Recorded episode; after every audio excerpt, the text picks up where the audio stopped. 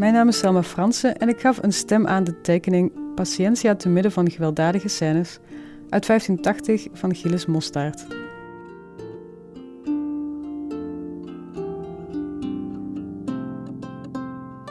Verdreven hoop.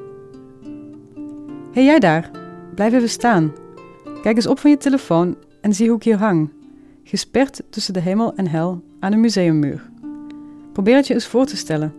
80 jaar, vandaag is dat een heel mensenleven. Aan moord en plundering, gevecht en vlucht. Maar vooral 80 jaar aan onzekerheid. Want dat is uiteindelijk wat elke oorlog is: een onbeslechte strijd. Het kan nog alle kanten op. Terwijl jij je probeert voor te stellen hoe het in mijn tijd geweest moet zijn, vraag ik me hetzelfde af over de jouwe. Vaak verbaas ik me over hoe vlug alles tegenwoordig gaat. Zelfs in een museum, waar de tijd stil zou moeten staan, hebben bezoekers haast.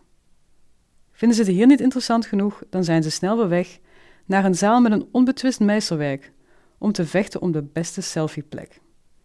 Tijd verspillen is niet meer nodig als je alles instant krijgen kunt. Want in jouw broekzak zit de wereld.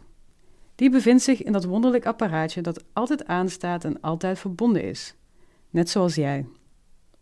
Je kunt daardoor op twee plekken tegelijk zijn. Je hoeft je er nooit meer door te vervelen, wachten is geen noodzaak meer.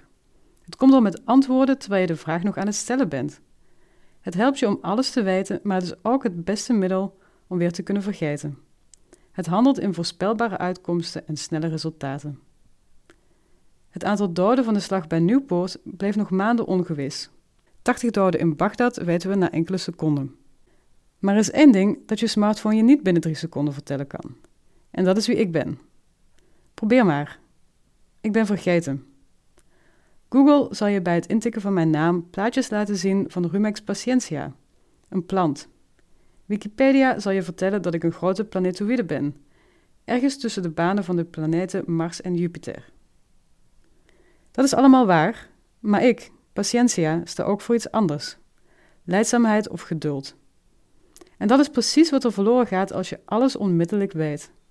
Maanden zonder nieuws van het front, decennia zonder te weten aan welke kant van de geschiedenis we zouden staan, 80 jaar oorlog zonder een vermoeden van de uitkomst. Dat klinkt als de hel en dat was het soms ook. Maar wie onzekerheid durft te omarmen, krijgt daarvoor iets in de plaats: hoop. Zolang de uitkomst hangende is, zoals ik hier hang te midden van hemel en hel, ontstaat er ruimte om te handelen. En dat is eigenlijk zo slecht nog niet.